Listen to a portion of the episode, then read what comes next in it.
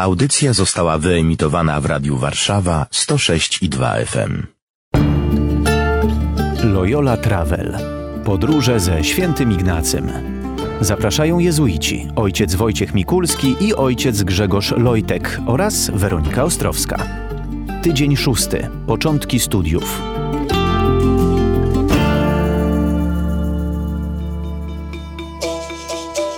Z opowieści pielgrzyma. Przyrzekam ci, że nigdy nie opuszczę żadnego z twego wykładu w ciągu tych dwóch lat, o ile tylko znajdę w Barcelonie dość chleba i wody, aby się móc utrzymać przy życiu. A ponieważ uczynił tę obietnicę z wielką mocą, nigdy już więcej nie odczuwał tych pokus.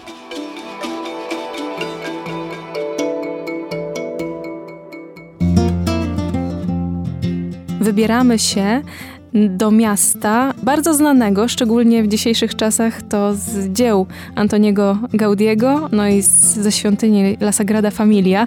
Oczywiście Ignacy nie mógł ich podziwiać, my dzisiaj możemy. Trochę inaczej wyglądała Barcelona za czasów świętego Ignacego. Była po prostu większym portowym miastem, przez które Ignacy udał się, by iść dalej.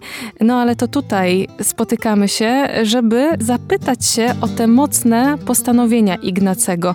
Nam zdarza się takie postanowienia mieć podczas spowiedzi świętej. Do spowiedzi przystępujemy częściej, rzadziej, różnie to w naszym życiu bywa, ale po każdej spowiedzi jakieś postanowienie powinno być. To jest jeden z warunków sakramentu pokuty.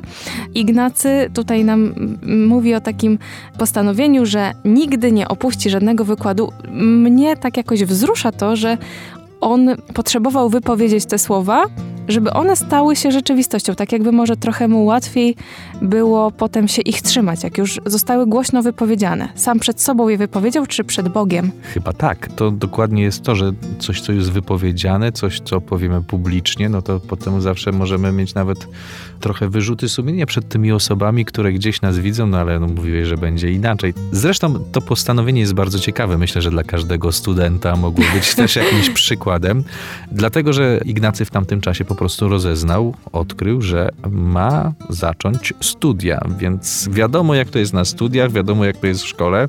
Oj, ten wykład to mogę pominąć, taki specjalnie tak. ciekawy to on nie jest. Trochę wiosna za oknem, taka piękna pogoda, kto by siedział, kto by się dusił w tych ciasnych pomieszczeniach. No tymczasem właśnie pewnie Ignacy też zmagał się z tymi sprawami, bo on też doskonale zdawał sobie sprawę, to też było takie doświadczenie dla niego upokarzające, bo musiał zaczynać w zasadzie od początku, dużo łaciny musiał nadrobić, żeby e, zacząć tak naprawdę rozumieć, co tam jest wykładane, zacząć rozumieć książki, które miał do przeczytania. I to nie była prosta sprawa, więc myślę, że nieraz miał wątpliwości, pokazuje go też takiego, jako takiego człowieka, ale w postanowieniach, w tych ascetycznych postanowieniach, które tutaj robi, widać już, że wyciągnął troszeczkę więcej nauki, bo pamiętamy z poprzednich naszych kroków na naszej pielgrzymce ze świętym Ignacym, że początkowo te postanowienia one były bardzo drakońskie, bardzo ostre. Te posty były bardzo trudne do zachowania, a on jednak mocno sobie je postanawiał, więc wydaje się, że miał taką siłę woli, samozaparcia, ale myślę, że też kwestia jest tego, że zrozumiał po tych wydarzeniach różnych, po tych różnych porażkach jego, można powiedzieć, przyjęcia tego ascetycznego sposobu życia, że potrzeba więcej roztropności. I wydaje się, że takie postanowienie jest takim przykładem roztropności, bo tutaj wybiera bardzo konkretny obiekt swojego postanowienia i bardzo konkretnie obiecuje, jak to zrealizuje. Mhm. I myślę, że to jest sekretem dobrych postanowień. A właśnie, to jest bardzo ciekawe rzeczywiście, bo mówi Ignacy, że przyrzekam ci, że nigdy nie opuszczę żadnego z twego wykładu w ciągu tych dwóch lat. Rzeczywiście i bardzo konkretne jest to postanowienie, bo może my czasami mamy problem z postępowaniem na drodze duchowej właśnie dlatego, że te nasze postanowienia może są dosyć ogólne. Od dzisiaj będę tylko dobrze mówić o innych ludziach. A może takie lepsze postanowienie mogłoby brzmieć, że że od dzisiaj postaram się chociaż jedno dobre słowo w rozmowie powiedzieć o kimś. Tak, może to nie będzie od razu droga czystej świętości i droga dobrego języka, ale chociaż jakiś taki mały krok. Dokładnie tak, albo zobaczyć, która relacja dla mnie jest teraz najtrudniejsza i może szczególnie skupić się na tej relacji, żeby ta asceza, ona była też takim lekarstwem, środkiem uzdrowienia. Święty Ignacy, kiedy napisze ćwiczenia duchowe, zawrze tam bardzo ciekawy fragment, który nazywamy regułami o jedzeniu. To nie jest jakaś ignacjański sposób na dietę, bo tam nie ma absolutnie żadnego jadłospisu ani liczenia kalorii, ale mówi nam o bardzo ważnym aspekcie naszego życia, jakim jest jedzenie, no, którego nie możemy zrezygnować, ale które może być, jak wiemy, różnie przeżywane i jak bardzo tam doświadczamy pokus i też przesady, albo właśnie też przesady w tę drugą stronę, w takim bardzo mocnym odmawianiu sobie tego pokarmu.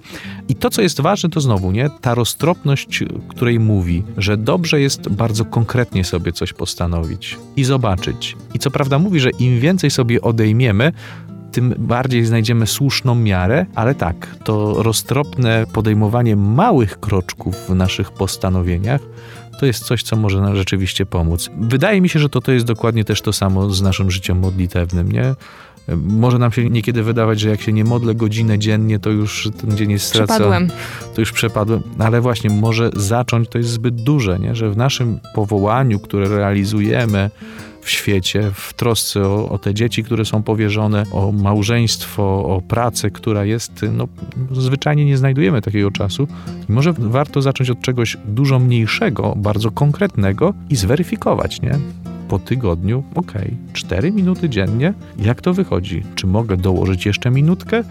Tutaj myślę, że Ignacy bardzo zależało mu, żeby ten wykład wysłuchać, żeby skończyć tę szkołę, więc sobie postanowił, zaprosił też, żeby inni mu w tym pomogli, bo powiedział to publicznie, no i realizował. Audycje są dostępne na stronie radiowarszawa.com.pl oraz na Spotify. Radio Warszawa nagrywa i udostępnia nieodpłatnie audycje takie jak ta dzięki wsparciu finansowemu słuchaczy i przyjaciół. Wejdź na www.radiowarszawa.com.pl i wpłać darowiznę. Wzmocnij nasze dobre fale. Dziękujemy.